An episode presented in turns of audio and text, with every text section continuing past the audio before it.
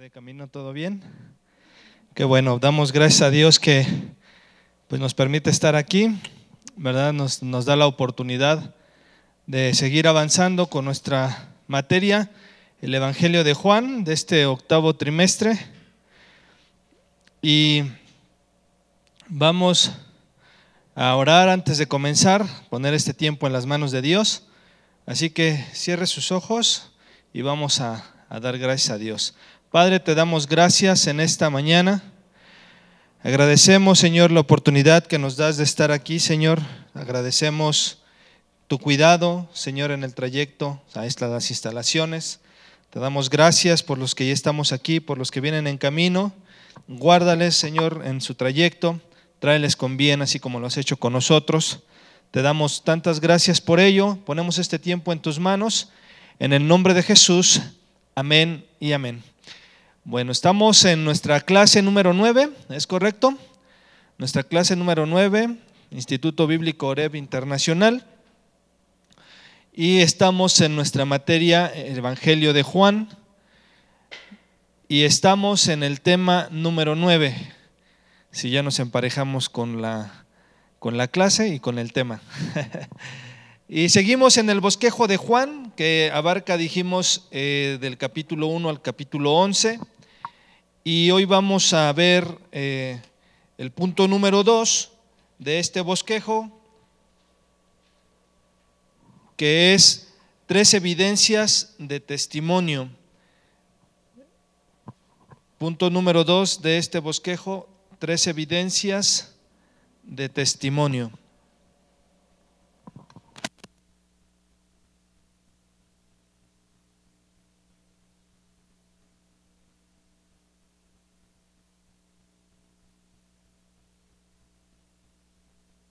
Esas evidencias las encontramos en Juan eh, capítulo 1, versículo 29 al 34. La encontramos en Juan capítulo 35 al capítulo 42.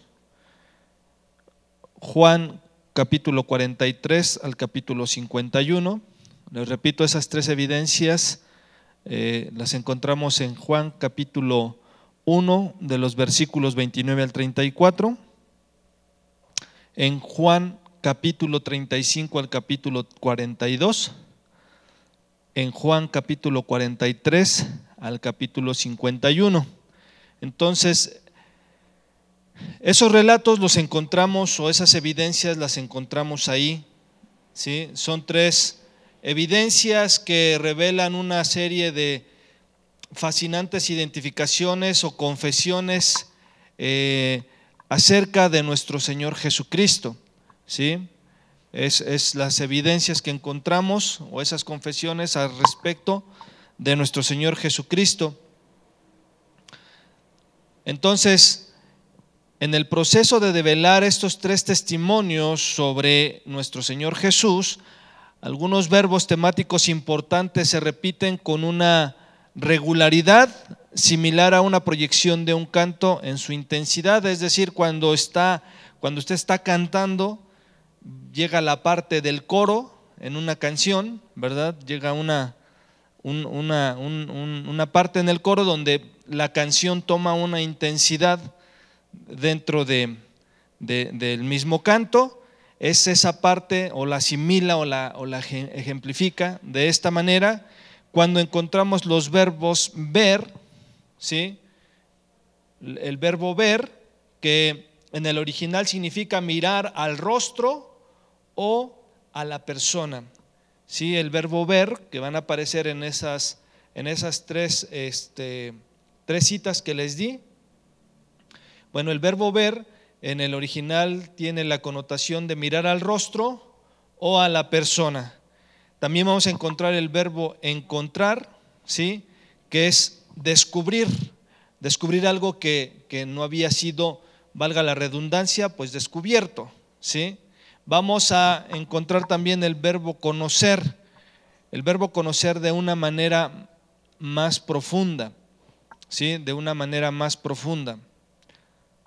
Y todos estas, estos verbos son como herramientas que ayudan a dar forma a una cuando alguien está esculpiendo una estatua, así como hacemos ese ejemplo o lo, o lo simbolizamos de esa manera, como cuando alguien está haciendo una estatua, pues obviamente va dando forma para que la estatua quede perfectamente bien diseñada. Entonces, estos verbos nos ayudan a estructurar de esa forma, a modo de que nosotros podamos ver de una manera más clara lo que Juan el Bautista va a estar hablando. Son palabras reveladoras importantes en la formación de una unidad literaria que sigue inmediatamente a la demostración de que Juan el Bautista era un testigo veraz o un testigo auténtico. ¿sí? Esas palabras nos dan eh, la formación de una unidad literaria donde se demuestra, ¿verdad?, inmediatamente eh, que Juan el Bautista era un testigo veraz o un testigo auténtico. Estas tres evidencias de esta sección se basan en las confesiones iniciales de Juan el testigo, es decir, de Juan el Bautista, y cada confesión, ¿sí? sucesiva amplía la, la percepción de quién es Jesús. Es decir, los verbos que estamos encontrando, que es ver, ¿qué más dijimos? Ver, encontrar y conocer, ¿qué es lo que nos van a ayudar a hacer? Nos van a ayudar a afirmar lo que Juan el Bautista estaba hablando y de esa manera dar una mayor fuerza a su testimonio, ¿sí? y, amplía, ¿verdad?, la percepción de quién es Jesús. Y ahorita lo vamos a ver. Entonces, cada una comienza con la anotación al siguiente día. ¿Cuál? ¿Quién comienza con la anotación al siguiente día? Las citas que le mencioné, Juan capítulo 1, versículo 29 al 34, Juan capítulo 35 hasta el 42 y Juan 43 hasta el 51. Juan capítulo 1, versículo 29 al 34 luego Juan capítulo 35 al capítulo 42 y Juan capítulo 43 hasta el 45. Cada una de estas, eh, de estas citas, de estos pasajes, van a comenzar con la anotación al día siguiente y cada una es una subunidad importante en el planteamiento de un testimonio que involucra varios aspectos sobre quién es Jesús o sobre Jesús. Entonces vamos al inciso A de, este segundo punto. Inciso A, el testimonio de Juan en la proclamación. El testimonio de Juan en la proclamación. Y vamos a leer del Juan 1 del 29 al 34. ¿sí? Yo lo leo para ustedes, ustedes van siguiendo ahí con la vista. Juan capítulo 1, versículos 29 al 34, que es lo que vamos a estar estudiando en, este, en esta mañana. Dice, al siguiente día, como lo vemos ya aparece el primero, al siguiente día, dice, Juan vio que Jesús venía hacia él y dijo, este es el Cordero de Dios que quita el pecado del mundo. Él es de quien yo dije, después de mí viene un varón el cual es antes de mí, porque era primero que yo. Yo no lo conocía, pero vine bautizando con agua para esto, para que Él fuera manifestado a Israel. ¿Sí? Para que Él fuera manifestado a Israel. 32. Juan también dio testimonio y dijo, vi al Espíritu descender del cielo como paloma y permanecer sobre Él. Versículo 33. Yo no lo conocía, pero el que me, envía, eh, me envió a bautizar con agua me dijo, aquel sobre quien veas que el Espíritu desciende y que permanece sobre él, es el, es el que bautiza con el Espíritu Santo. 34. Y yo le he visto y he dado testimonio de que este es el Hijo de Dios. Entonces, algo que debemos señalar y destacar en, en nuestro estudio del Evangelio de Juan es que una de las ideas más importantes del Evangelio de Juan es el motivo de la Pascua. ¿sí? Uno de los motivos más importantes en el Evangelio de Juan es, eh, es, es la Pascua, es el motivo de la Pascua, la cual aparece con tal regularidad en cada una de las secciones principales del Evangelio. ¿Sí? Y esto, pues al aparecer de esa manera, no se puede pasar por alto su significado teológico. No nos vamos a enfocar en, eso en esta mañana, pero es importante saberlo. Entonces, sin embargo, eh, en lugar de preguntar por su significado teológico, ¿verdad? Muchos lectores prefieren eh, contar los números de veces que aparece eh, la Pascua en este Evangelio, ¿sí? asumiendo que la Pascua es simplemente una, una distinción temporal. ¿sí? Y luego, pues lo que hacen, que es construir un calendario de la vida de Jesús, los relatos, los sucesos, etcétera, etcétera. Por otro lado, podemos eh, decir que la Pascua era mucho más que una designación del calendario para este Evangelio. ¿sí? Era una designación, algo más que una designación para el calendario de este Evangelio, era una piedra angular teológica para todo el Evangelio. ¿sí? Entonces podemos decir que pasar por alto la importancia de la Pascua sería perder uno de los hilos que une el mensaje. ¿sí? Que une el mensaje. Entonces es importante siempre subrayar esto algo que también podemos observar en estos pasajes que acabamos de leer es que esta sección constituye una especie de puente que continúa el tema del testimonio de Juan el Bautista, pero también introduce una lista eh, prolongada de los títulos que aplican a Jesús. ¿Sí? Lo vemos en varios versículos. Y Juan, en el primero que vemos, que acabamos de leer, dice que Él es el Cordero de Dios. Uno de los títulos que aparecen en el Evangelio es el Cordero de Dios y lo vemos en el versículo 29 y en el versículo 36. ¿Sí? También vemos que uno de los títulos que se le da a Jesús es Rabí, aparece en el 38 y el 49. Otro de los títulos, otro de los títulos que Juan el Bautista le da a nuestro Señor es Mesías o Cristo y lo vemos en el versículo 41. ¿Sí? Otro título que se le da a, Jesús es el Hijo de Dios. Y cuando aparece como el Hijo de Dios siempre va a aparecer con H mayúscula. Es la diferencia entre, entre el Hijo de Dios, porque nosotros somos hijos de Dios con H minúscula. Jesús es el Hijo de Dios, pero con H mayúscula. Es como cuando usted escribe Dios. Dios con D minúscula se refiere a qué? A los ídolos. Y cuando lo escribe con D mayúscula se refiere al Dios creador del cielo y de la tierra. Y eso aparece en el versículo 34 y 49. También aparece como el rey de Israel. ¿sí? También aparece como el rey de Israel. Y eso lo podemos ver en el versículo 49. Entonces, también es mencionado o aparece como el Hijo del Hombre, como el Hijo del Hombre en el versículo 51. Y esta es la misma connotación que les acabo de decir, Hijo con H mayúscula y hombre con H mayúscula. O sea, siempre va a ser referencia a Cristo.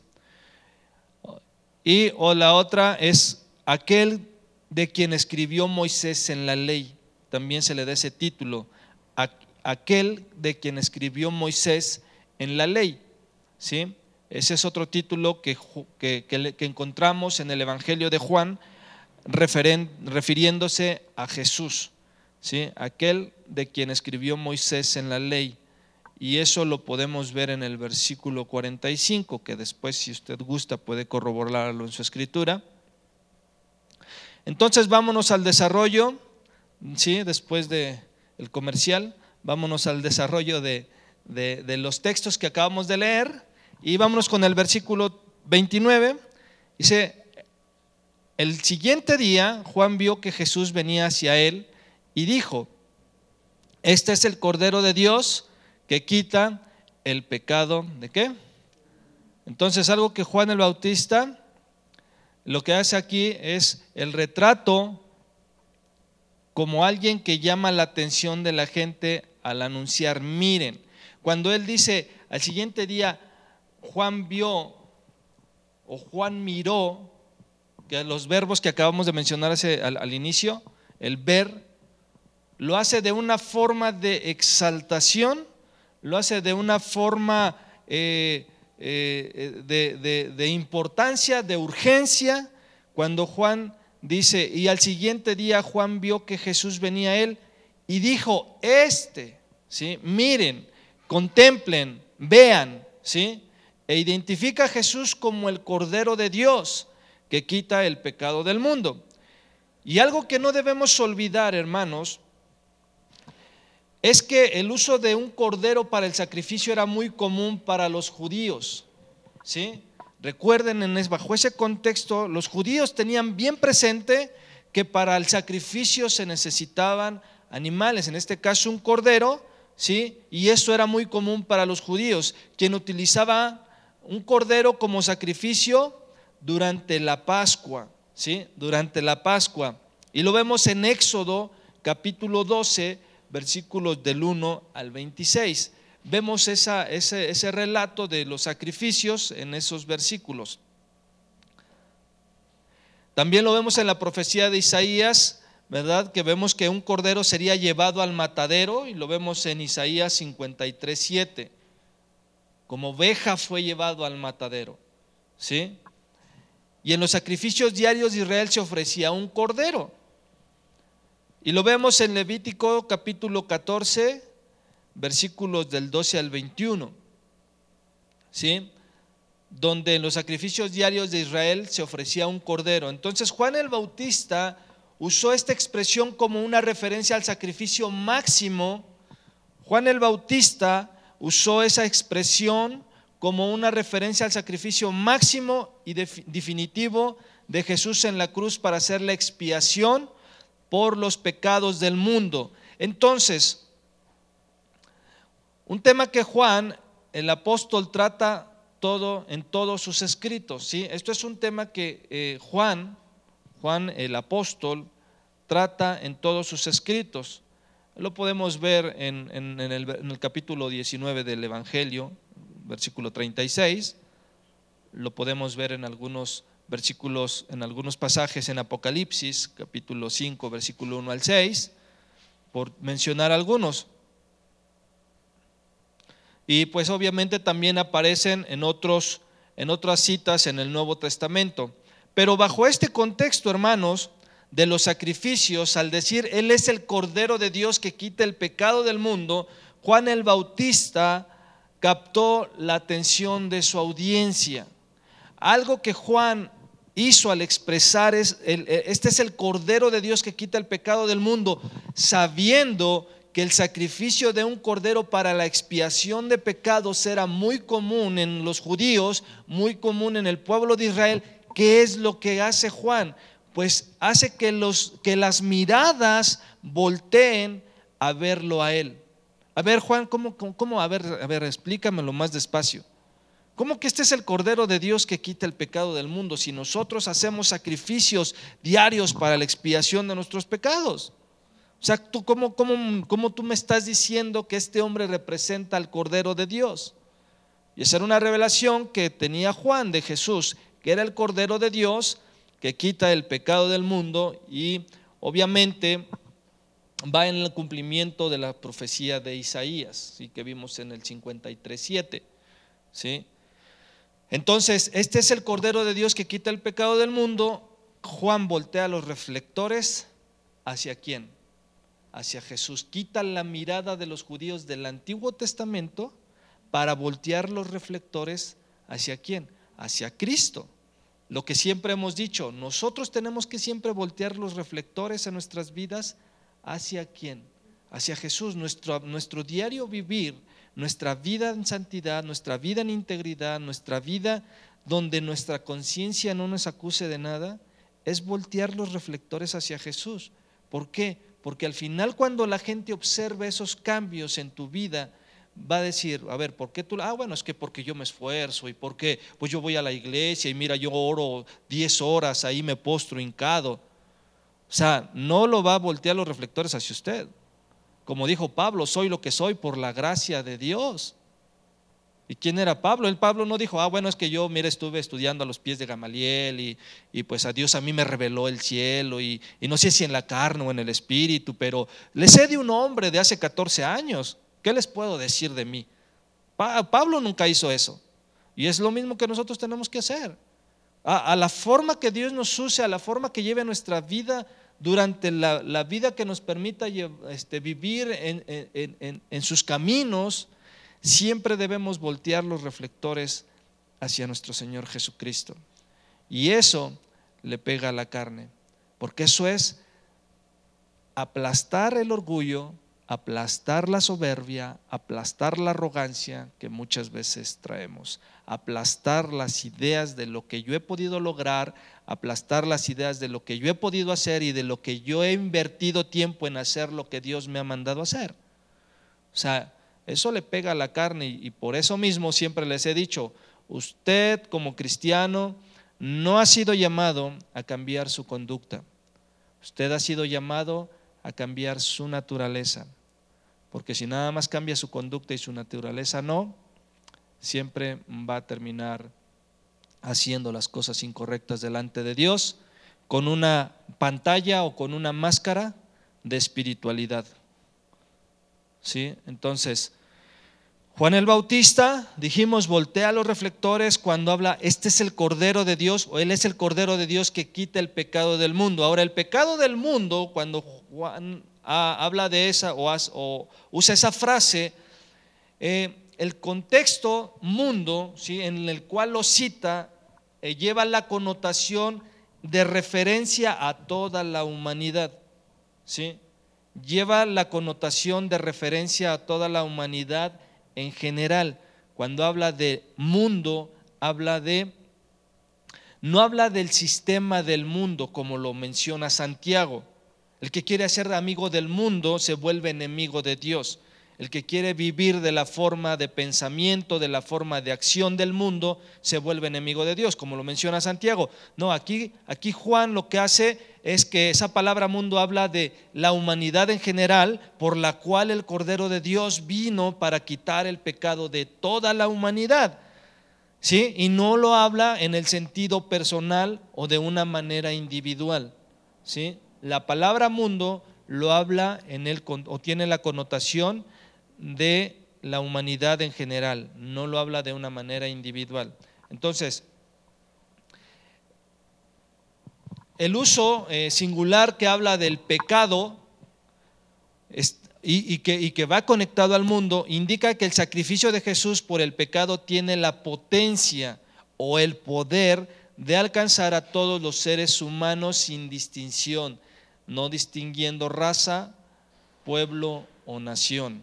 ¿sí? No distinguiendo raza, pueblo o nación, ¿sí? Entonces, cuando habla del pecado y va conectado a la palabra del mundo, eso es lo que Juan comienza a transmitir, que dice, el sacrificio de Jesús, ¿sí? Quien es el Cordero de Dios, que quita el pecado del mundo, tiene el potencial de alcanzar a cualquiera de los que estamos aquí presentes, a cualquiera en este, en este siglo, en el venidero, en nuestra nación y en cualquier parte del mundo. ¿Sí? Primera de Juan, capítulo 2, versículo 2, anótelo ahí, yo se lo leo. Primera carta de Juan, capítulo 2, versículo 2, dice, y Él es la propiciación por, por nuestros pecados, y no solamente por los nuestros, sino también por todo, por los de todo el mundo. Y esa palabra mundo que, que usa Juan, eh, el apóstol en su carta, en la primera carta, también hace referencia a la humanidad en general. Y Él es la propiciación por nuestros pecados y no solamente por los nuestros, sino también por los de todo el mundo. Entonces, sin embargo, Juan deja claro que su efecto real para salvación solo puede aplicarse a quienes a quienes se acercan a Cristo para recibir esa salvación. Juan deja claro que ese efecto real para salvación solo puede aplicarse a quienes reciben a Cristo, como lo mencionamos en un inicio del, del, Evangelio, en el versículo 11 y 12.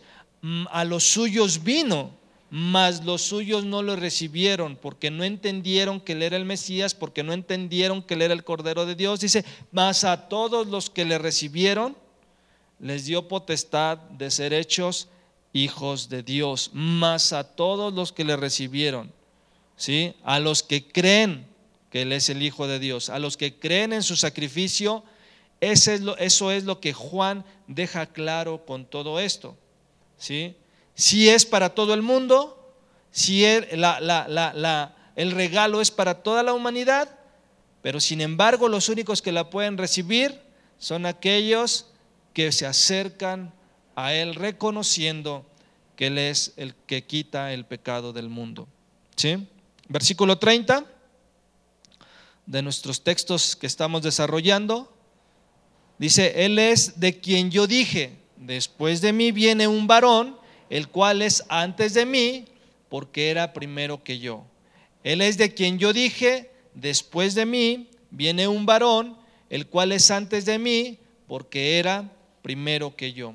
Cuando Juan el Bautista dice, este es aquel de quien yo dije, se sobreentiende que está que se sobreentiende que estas palabras al mencionarlas, sí, al pronunciarlas, lo hace en presencia de nuestro Señor Jesucristo lo hace en presencia de nuestro Señor con la intención especial de señalarle ante la multitud.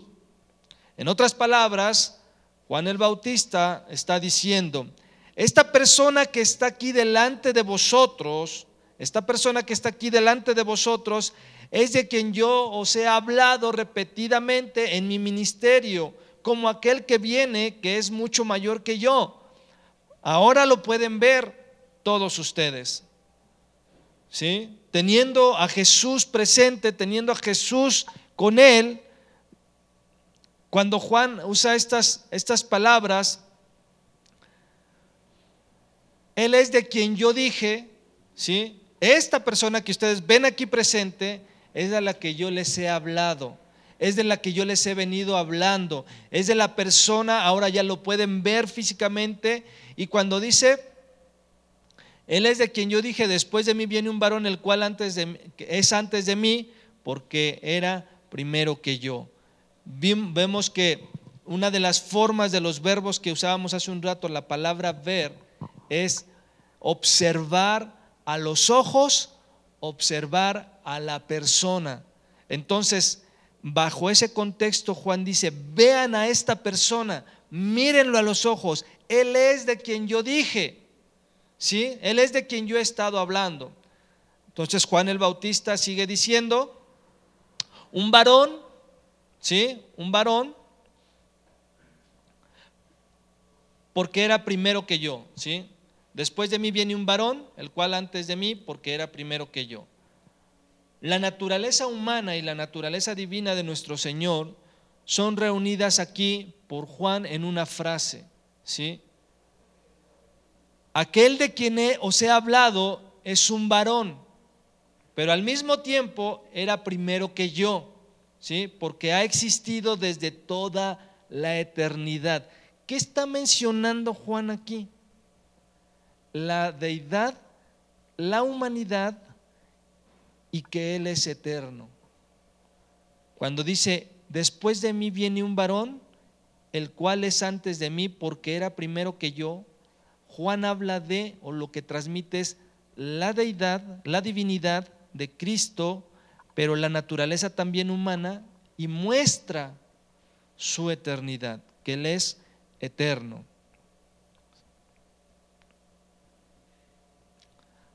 ¿Vamos bien? ¿Sí? Ok. O me regreso. Gloria a Dios. Ok, versículo 31. Versículo 31 dice, yo no le conocía, pero vine bautizando con agua para esto. ¿Para qué? ¿Para qué esto? Para que Él fuera manifestado a quien? A Israel. ¿Sí? Es el versículo 30. Dice, yo no le conocía, pero vine bautizando con agua para este propósito, para esto. ¿Sí? ¿Cuál era el propósito? Para que Jesús fuera manifestado a Israel. Entonces, cuando Juan el Bautista dice, yo no le conocía, la pregunta sería, ¿cuál era el parentesco que tenía Juan con Jesús? Eran primos, ¿verdad? Entonces, ¿cómo que no le conocía? A ver, Juan, pues ¿cómo que no le conocías? Pues si es tu pariente. Hay que visitarlo más seguido, ¿eh? Que ya está perdiendo ahí el parentesco ahí porque pues no lo visitas, lo visitas cada año, todo por andar en el desierto comiendo langostas y miel, ¿verdad? Que dice, yo no le conocía. ¿A qué se refiere Juan? Juan el, el Bautista, ¿a qué cree que se refiere? A su naturaleza divina. ¿Quién más? ¿A qué cree que se, que se, que se, que se, que se refiera? Dice el versículo, y yo no le conocía, pero vine bautizando con agua para esto, para que él fuera manifestado a Israel. Cuando, cuando Juan el Bautista habla estas palabras, dice yo no le conocía, se refería a que él no lo conocía como Jesús, no conocía a Jesús como el Mesías. Él yo no lo conocía como el Mesías. Cuando venimos, si, si, vemos cómo va eh, tomando forma eh, eh, estos pasajes, primero dice que, y ahorita lo vamos a ver en los pasajes que siguen, dice, Él es el Cordero de Dios, ¿sí? Ahí está hablando porque Él ya lo conocía, pero aquí está haciendo la, la, la connotación de decir, antes yo no lo conocía como el Cordero de Dios, antes yo no lo conocía como Jesús, que, como el Mesías, yo no lo conocía, ¿sí?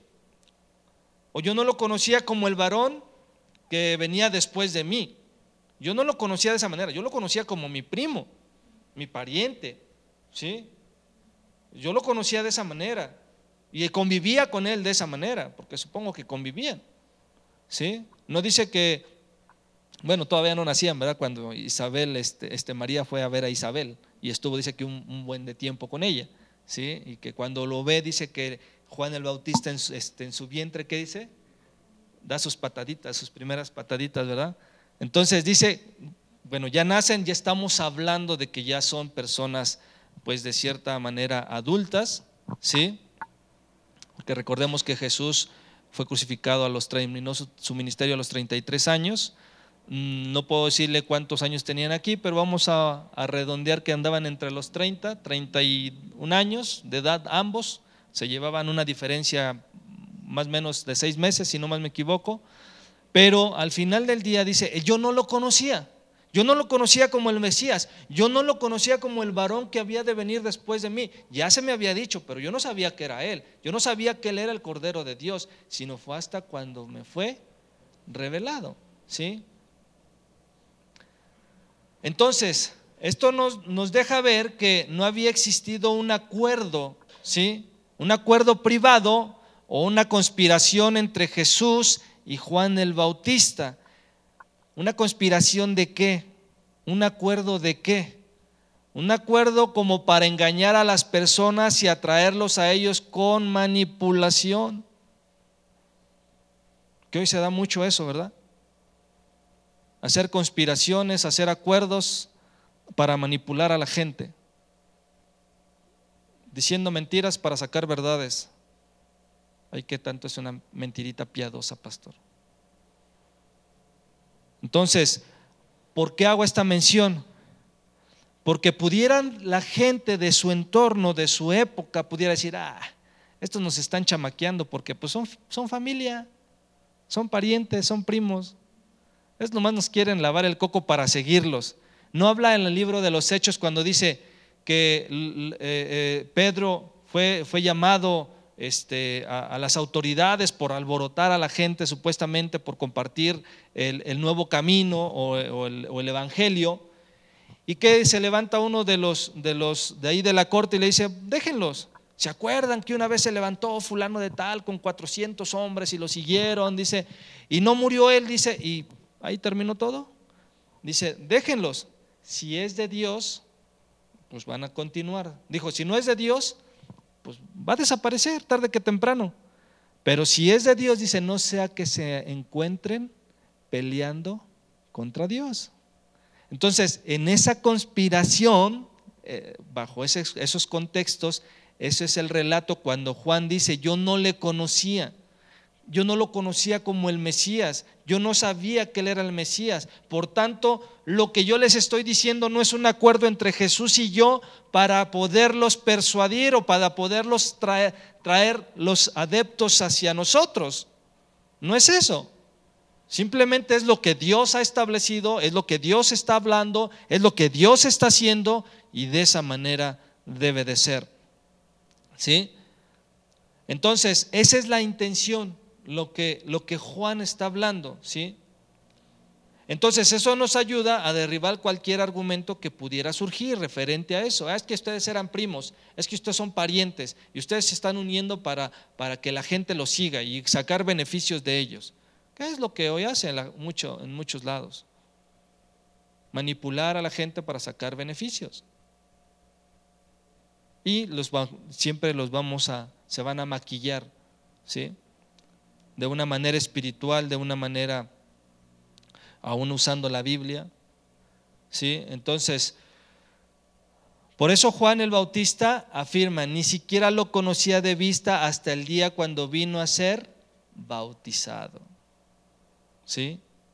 Cuando ya eran grandes y ambos comienzan su ministerio. ¿Sí? Entonces, la frase siguiente que dice Juan es, para que fuese manifestado a Israel, para que fuese manifestado a Israel. Juan aquí declara que, gran, que el gran fin de su ministerio era que esta segunda persona de la Trinidad, que es nuestro Señor Jesucristo, a quien Juan acaba de señalar, se manifestara y se diera a conocer a los judíos. A los suyos vino, ¿sí? que se diera a conocer a los judíos. No venía a constituir un partido político, ¿sí? No venía a constituir un partido político por su cuenta o bautizar en su propio nombre. Todo el objetivo de su proclamación, de su predicación y bautismo estaba ahora ante sus oyentes. ¿Quién? Jesús. Todo el trabajo de Juan el Bautista estaba ahora ante sus oyentes, quien era Jesús. Por eso decía, este, esta persona que están viendo aquí es de quien yo les he hablado de quien yo les dije que venía y que él, era antes que, que yo. ¿Sí? Era sencillamente dar a conocer a Israel al Todopoderoso, al Cordero de Dios, a quien ahora veían. Ese era el propósito y el objetivo del ministerio de Juan el Bautista, dar a conocer a Jesús. ¿Sí? Versículo 32, ya casi para ir terminando nuestra clase. Dice, Juan también dio testimonio y dijo, vi al Espíritu descender del cielo como paloma y permanecer sobre él. Entonces, cuando Juan dice, dio testimonio, ¿sí? También dio testimonio, Juan también dio testimonio, esa frase, lo que hace es, parece denotar un testimonio público y solemne dado por Juan del hecho de que nuestro Señor había sido visible reconocido por Dios el Padre como Mesías. Cuando él dio testimonio y dijo, de la manera que está aconteciendo, vi al Espíritu descender del cielo como paloma y permanecer sobre él, de esa manera es como Dios me lo había mostrado a mí y me dijo, aquel sobre quien tú veas que desciende, Él es. Él es el Mesías. Entonces, Juan lo que está haciendo, dando ese testimonio público y un testimonio solemne, ¿sí? De que nuestro Señor había sido visible y reconocido por Dios, el Padre, como el Mesías. Si sus oyentes querían tener más pruebas de que esta persona a quien les estaba señalando era verdaderamente el Cristo, les daría lo que había visto con sus propios ojos daría testimonio de que había visto pruebas visibles de que esta persona, hablando de nuestro Señor Jesús, era verdaderamente el Mesías. Sin embargo, su religiosidad, sin embargo, su orgullo, sin embargo, recuerden la clase pasada que decíamos, ¿cómo, cómo, ¿cómo tú nos pides a nosotros que somos los maestros de la ley, los guardadores de la ley, los que tenemos la sana doctrina, los que sí hacemos las cosas correctas? ¿Cómo, cómo, cómo te ¿cómo, ¿cómo puede ser que tú nos estés pidiendo que nos bauticemos? Eso es para los pecadores. ¿Se acuerdan que decíamos hace ocho días? ¿Sí? Entonces, Juan aquí dice, Juan también dio testimonio de que, de que verdaderamente por los sucesos estaba mostrándoles al Mesías que ellos estaban esperando. Pero como a los suyos vino y los suyos no le conocieron, pues no lo pudieron recibir como el Mesías, como el Cordero de Dios. Entonces, la frase el Espíritu que descendía, Dios había comunicado con anterioridad a Juan lo que les decía, que, estaba, que esta señal sería la indicada o la indicación específica, mejor dicho, del Mesías prometido. Lo vemos en el versículo 33, ahorita lo vamos a ver. Así que tan pronto Juan fue testigo de este acto, él pudo identificar al Mesías como Jesús o a Jesús como el Mesías. ¿sí? Lo vemos también en Mateo capítulo 3, versículo 16. Mateo 3:16 lo podemos ver como Marcos en Marcos capítulo 1 versículo 10 y en Lucas capítulo 3 versículo 22. Entonces, vámonos al 33. Dice, yo no le conocía, pero el que me envió a, bautizar con agua me dijo, aquel sobre quien veas que el Espíritu desciende y que permanece sobre él, él es, él, es que, perdón, es el que bautiza con el Espíritu Santo. ¿sí? Aquel que sobre quien veas que el Espíritu desciende y permanece sobre él, es, es el que bautiza con el Espíritu Santo. Entonces la frase el que bautiza con el Espíritu Santo significa, esta frase el que bautiza con el Espíritu Santo significa, este es aquel que bautizará los corazones de los hombres. Este es aquel que bautizará los corazones de los hombres, lo cual ni vosotros podéis hacerlo, ni hay ser humano alguno que pueda administrarlo. ¿Sí? Eso es lo que Juan está diciendo. Este es el que bautiza los corazones de los hombres, los los cual, el cual nadie puede hacerlo, ni hay ser humano alguno que pueda administrarlo. Él es el único que tiene la facultad y tiene todos los derechos de dar vida espiritual. Ese es a lo que se refiere Juan. ¿sí? Él es el único que tiene la facultad y tiene todos los derechos de dar vida espiritual. Él es el dador del Espíritu Santo a todo aquel que cree en Él. Entonces las personas pueden hablar de Jesús, pueden hablar de la Biblia, pero simplemente si la vida de Cristo no está en ellos, no tienen al Espíritu de Dios en su vida. No importa cuánto sepa de la Biblia, no importa cuánto ore, no importa cuánto ayune, no importa lo que haga, no importa cuántas iglesias abra, simplemente si no tiene al Espíritu de Dios, no pertenece al reino de Dios. ¿Sí? Y cuando se tiene al Espíritu de Dios, se debe notar. Porque dice que los hijos de Dios solo son, dice Romanos, los que son guiados por el Espíritu de Dios. Si yo no soy guiado por el Espíritu de Dios, soy más guiado por mi carne, soy más guiado por mis emociones, soy más guiado por las circunstancias a mi alrededor, entonces debo de detenerme y analizar cómo estoy llevando mi vida, mi vida en Cristo. ¿Sí? Ahora dice la frase que bautiza con el Espíritu Santo, este es regenerar los corazones de los elegidos y consagrarlos a la comunión de los hijos de Dios. ¿sí? Cuando dice es que es bautizar, o, la pregunta sería, ¿qué es bautizar con el Espíritu Santo? Bueno, la respuesta es regenerar los corazones de los elegidos y consagrarlos a la comunión de los hijos de Dios. El Espíritu Santo es el sello de la promesa. Él es nuestras arras, dice la Escritura. De esa manera nos identificamos porque el Espíritu de Dios da testimonio a nuestro espíritu de que, de que somos hijos de Dios. Es mediante el Espíritu, la regeneración de nuestros corazones, que podemos ser unidos a el pueblo de Dios. ¿sí? Es solo Cristo quien bautiza con el Espíritu Santo, un poder que, como divino que es, tiene en sus propias manos y nunca lo da a ministro alguno. Es decir, cuando usted le digan, hoy, ¿quién quiere recibir el bautismo del Espíritu Santo? Pues nadie lo puede hacer. ¿Sí? Y hay muchas iglesias que se rigen de esa manera. A ver, pasen todos aquí, a ver, formados hermanos, ahorita los va. ¿Quién quiere recibir el bautismo del Espíritu Santo?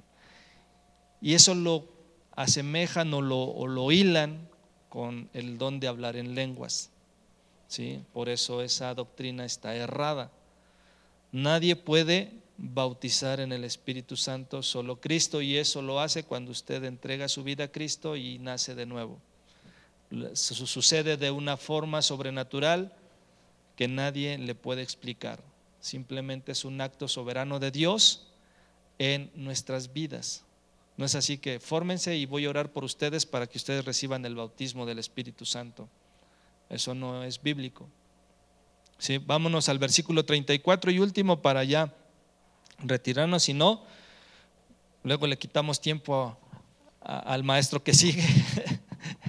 Dice, y yo lo he visto y he dado testimonio de que este es el Hijo de Dios. Que dice, yo lo he visto, lo he conocido, lo he visto cara a cara, lo he visto, eh, lo he mirado a los ojos, ¿sí? Y he dado testimonio de que este es el Hijo de Dios. Por lo tanto, ustedes no pueden decirme lo contrario, porque yo ya les mostré, les estoy viniendo mostrando y es lo que vamos desarrollando del el versículo 29 al versículo 34, la narrativa de cómo Juan empieza, Juan el Bautista empieza a proyectar a Jesús de una manera eh, que va agarrando una intensidad. Por eso decía que era como un canto, ¿sí? Un canto, empieza el canto y llega al clímax que le llaman, ¿verdad? Que es el coro, donde está la intensidad o la fuerza mayor de ese canto. ¿Sí? Entonces, a lo largo de la historia de la Biblia, los profetas recibieron visiones espirituales que los demás no veían. Ahora este último de los profetas del Antiguo Testamento recibe la más asombrosa visión de todas. He visto a Jesús como el Hijo de Dios. En esto compartimos la visión y misión de Juan. La realidad de quién es Jesús permanece oculta o velada para un mundo que vive en tinieblas, para un mundo que vive más preocupado por hacerse rico, por, por tener posesiones, por viajar, por estar aquí, por estar allá, ¿sí? Que puede utilizar el nombre de Jesús con tanta informalidad y con una irreverencia y creen que por eso ya son cristianos. ¿sí? Hoy usted puede hablar con un católico y le puede leer la Biblia al derecho y al revés, le puede enseñar ciertas cosas, le puede decir aleluya, puede decir gloria a Dios, puede decir Señor. Sin embargo, lo hacen de una manera superficial, porque cuando entendemos quién es el Señor y lo que implica esa palabra y quién es la persona a la que se le llama Señor, nuestra vida tendría que caer rendida a Jesucristo. Pero cuando se hace con una simpleza, cuando simplemente se habla por hablar, nuestra vida nunca va a tener un cambio, nunca va a tener un temor reverente hacia Él. ¿Sí? Pero nosotros hemos visto que Jesús es el Hijo de Dios y de ello tenemos que dar testimonio. ¿Sí? Testimonio. Entonces, Así como Juan declara su firme convicción de la divinidad y la humanidad de nuestro Señor, así nosotros debemos, perdón, me salieron los gallos al palenque. Entonces, así nosotros debemos de hacerlo. Él estaba convencido, Juan el Bautista estaba convencido de que nuestro Señor era no solo el hijo de María, no solamente estaba convencido de que era su primo, sino estaba plenamente convencido de que ese primo era el Hijo de Dios. Amén. Y esa es la convicción que tenemos que tener nosotros, debemos de tener nosotros. Así que oramos para despedirnos. Hasta aquí nuestra clase en este día. Padre, te damos gracias por tu enseñanza, agradecemos este tiempo, el cual, Señor, eh, Señor, damos gracias que tú nos sigues instruyendo, enseñando, para que, eh, así como Juan el Bautista, podamos dar testimonio de que tu Hijo Jesús es el Mesías, es el Cristo, es el Cordero de Dios que quita el pecado del mundo. Te damos gracias en esta hora por la dirección de tu Espíritu Santo en nuestras vidas y en la vida de mis hermanos, Padre. En el nombre de Jesús, amén y amén. Dios les bendiga, hermanos.